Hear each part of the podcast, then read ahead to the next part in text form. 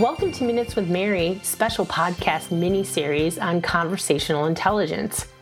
I'm your host, Mary Stellatello, and I'm joined by co host Deb Shannon, another certified conversational intelligence coach. We decided to launch this mini series to offer tools to have the conversations that we are called to have during this time. We're living in an era that has rocked our foundation on so many levels the global pandemic, racial reckoning, economic collapse, and the climate crisis. It can be paralyzing.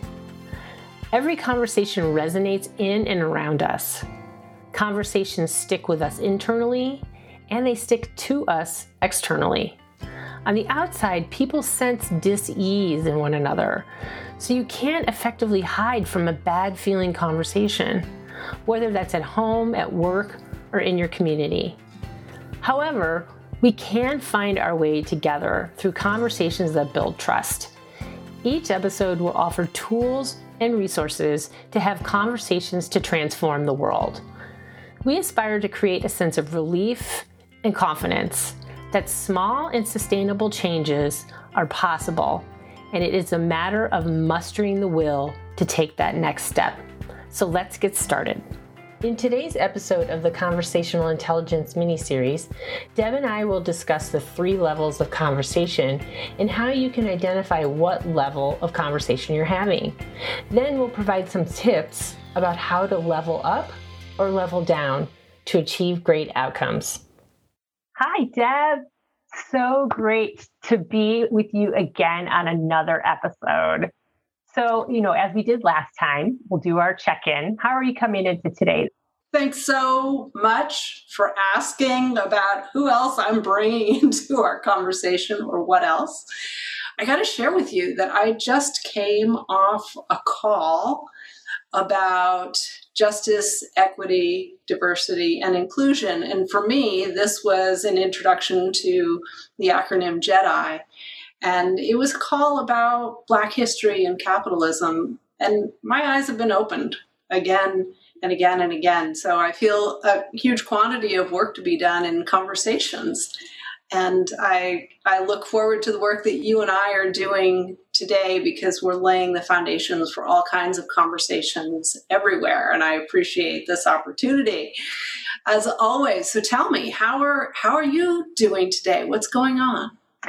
Well, I feel like we're kind of syncing up on this topic around equity and inclusion because I was also on a call today that was really exploring the power of moving images and how to have transformational change in systems of inequality and inequity and using video. And so I feel like both of us are kind of coming into today with this these sparks of possibilities of how do we move along this pathway to a more just and equitable world.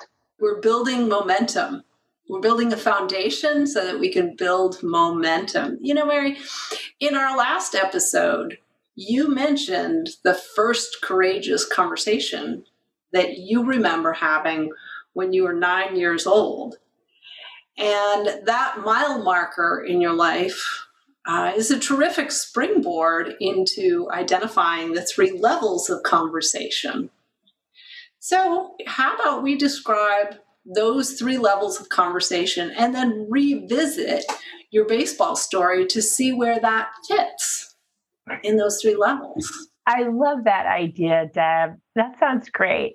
So, why don't we share with our listeners the characteristics of let's start with the first level of conversation. A level one conversation typically defines my space where I tell you what I know. And it can feel like a brain dump that happens at work. You know, when one person is passing their duties on to another, and the schedules and all the details need to be shared. That's sort of a brain dump. A level one conversation might also take a, an ask tell format. For example, when you meet somebody at a social event you've never met before, you do this How are you today? Where are you from? How did you get here? And those level one conversations are typically really I centric. It's about me. They're not particularly imaginative and they're important. They have a role in day to day living. So maybe you have an example of a level one conversation that you've had lately, Mary? Oh, absolutely. You know, as you said, we really have these kinds of conversations every day. And a really easy example of this is actually getting this podcast ready for distribution. I met with Derek, the sound producer, and I explained, you know, what I wanted to do. He asked me questions. I asked him questions. I gave him an overall outline. And then he delivered this final product that we're listening to. Well, that's just a great example of a level one conversation. And as we go forward and look at the other levels, it just goes to show that all levels of conversation are fine in the right place at the right time. So let's take a look at level two conversation. And Deb, can you give an example of what that might look like? Yeah, let me start off with just some of the characteristics of a level two conversation. So they're very often positional or persuasive, where I might defend what I know or what I believe we know, there's a note of advocacy for a certain point in it, as well as inquiry. And inquiry is really used to explore the space of the other person. So I might ask a question and listen until that person says something that gives me an in to make my point. That's where the persuasion and advocacy come in. That's where I take a position and the person who is speaking is typically the person in power. So, level two conversation is I and we centric. And again, there's a place in the world for this kind of exchange of ideas too. The key, remember, to conversational intelligence is in being intentional about being at the level we desire.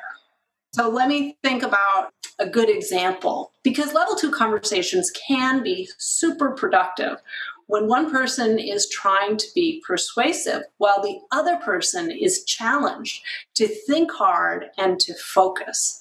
And that sense of challenge is what raises adrenaline and heightens our ability to focus because adrenaline actually tunes out some other parts of the brain that might be feeding us extra unnecessary information. So, with these super focused minds, I'm reminded of the Wright brothers.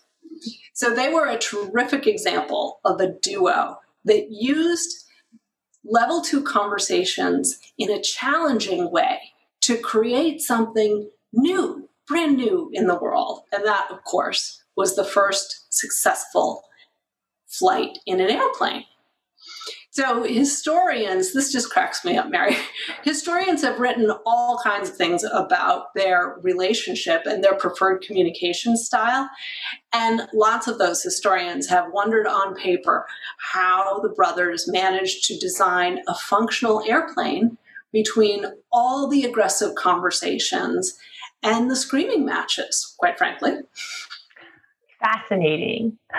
I, I really love that story. And I'm really curious about how they didn't spiral into conflict and lose that focus that you just mentioned. How did they not do that? It's a great question, isn't it? Because I know I've been in workplaces where I've seen those conversations just honestly get loud and, and frightening to me. So the Wright brothers were never personal. They succeeded because they both understood that they were working toward a shared vision for something that had never been seen before. And they never took cheap shots, personal shots at each other. Their commentaries at whatever volume was directed towards the work and achieving these goals together. So they trusted one another and the process I actually recently posted a blog about productive level two conversations on my website. Oh, fantastic. Well, we can definitely point the listeners over there at the end of the podcast.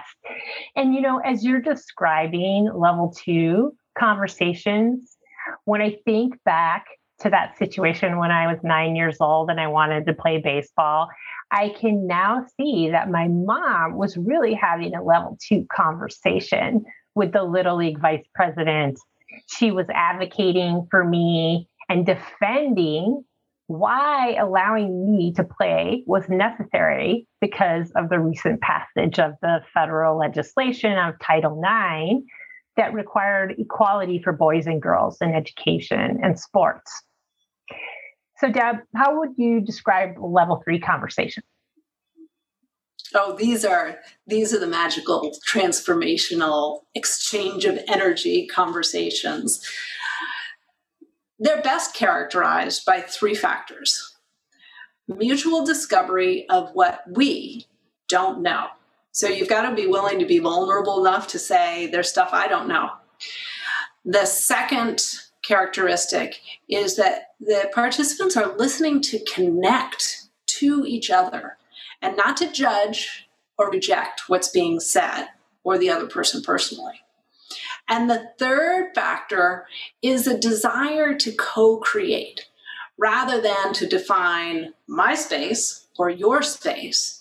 There's a sincere exploration of a new space that you create together. So, level three conversations are typically highly appreciative of one another. People are enabling the nurturing of ideas and they're building a sense of mutual success between the parties.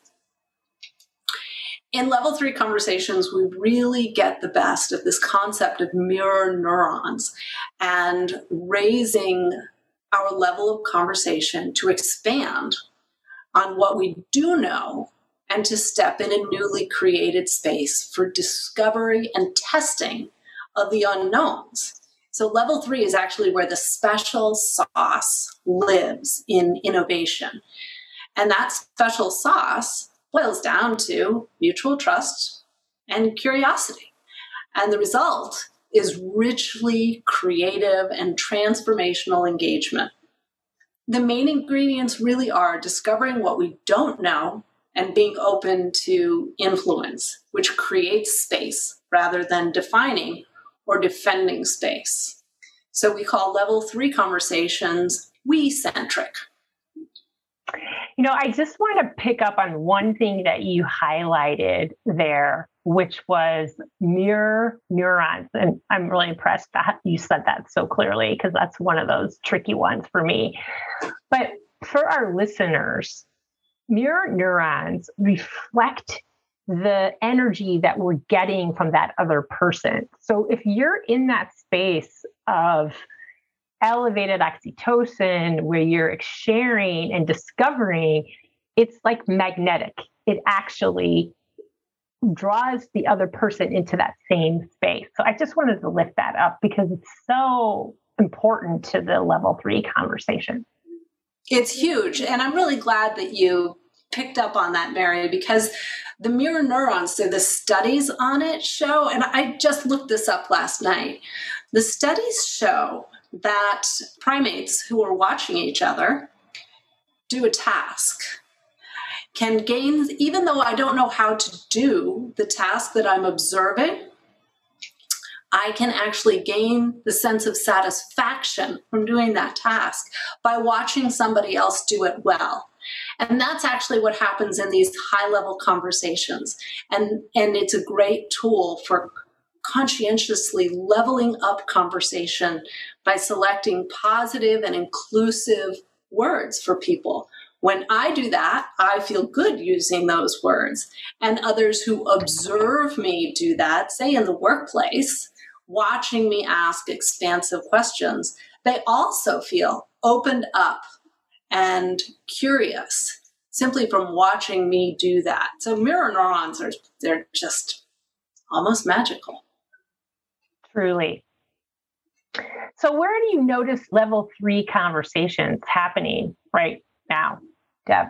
You know, I feel like the world is a little bit on the tender side. And every opportunity is one to help each other heal from the social unrest in the world, the political shifts in the world, the changes that we have in our family relationships from being exposed to each other and less exposed to the rest of the world in a lot of ways. So it doesn't matter if you are in a tech company, a nonprofit, or a rural healthcare clinic. What we are trying to do through this podcast and through our own work really is to build a level of trust and mutual understanding that restores faith in one another in the moment and in our shared vision of the future. There's so much truth in what you just said. And I think what I notice is when we find ourselves unintentionally in level one and level two conversations, we might be headed down this road to conflict. So, using some of these key ingredients of that special sauce we just talked about, being open to influence and asking questions you truly have no answers to, can start to transform that conversation. So, listeners, take a few minutes to recall a conversation that you had, figuring out what level was that.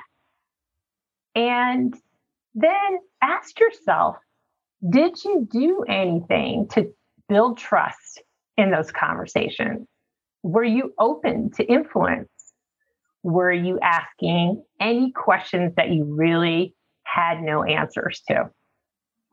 So, in our next episode, we'll talk about a few more of these key ingredients to up level your conversation by ensuring there is mutual understanding of meanings of words and phrases.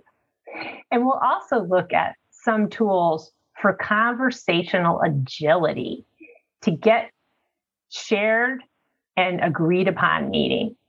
So, Deb, always a thrill to be with you these conversations, and I look forward to our next episode. Thanks so much, Mary. It's a pleasure to be with you here. Thanks for listening to Minutes with Mary Conversational Intelligence mini series with your co hosts, Mary Stellatello and Deb Shannon. Do you want to continue this conversation? Well, hop over to either one of our LinkedIn pages at Mary Stellatello or Shannon Coaching. You can listen to all episodes on either of our websites Vista Global Coaching and Consulting website at vistaglobalcc.com or Shannon Resources website at debshannon.co. If you like what you hear, let's connect on Twitter at Vista Global Mary and CIQ Shannon. We look forward to connecting for our next conversation.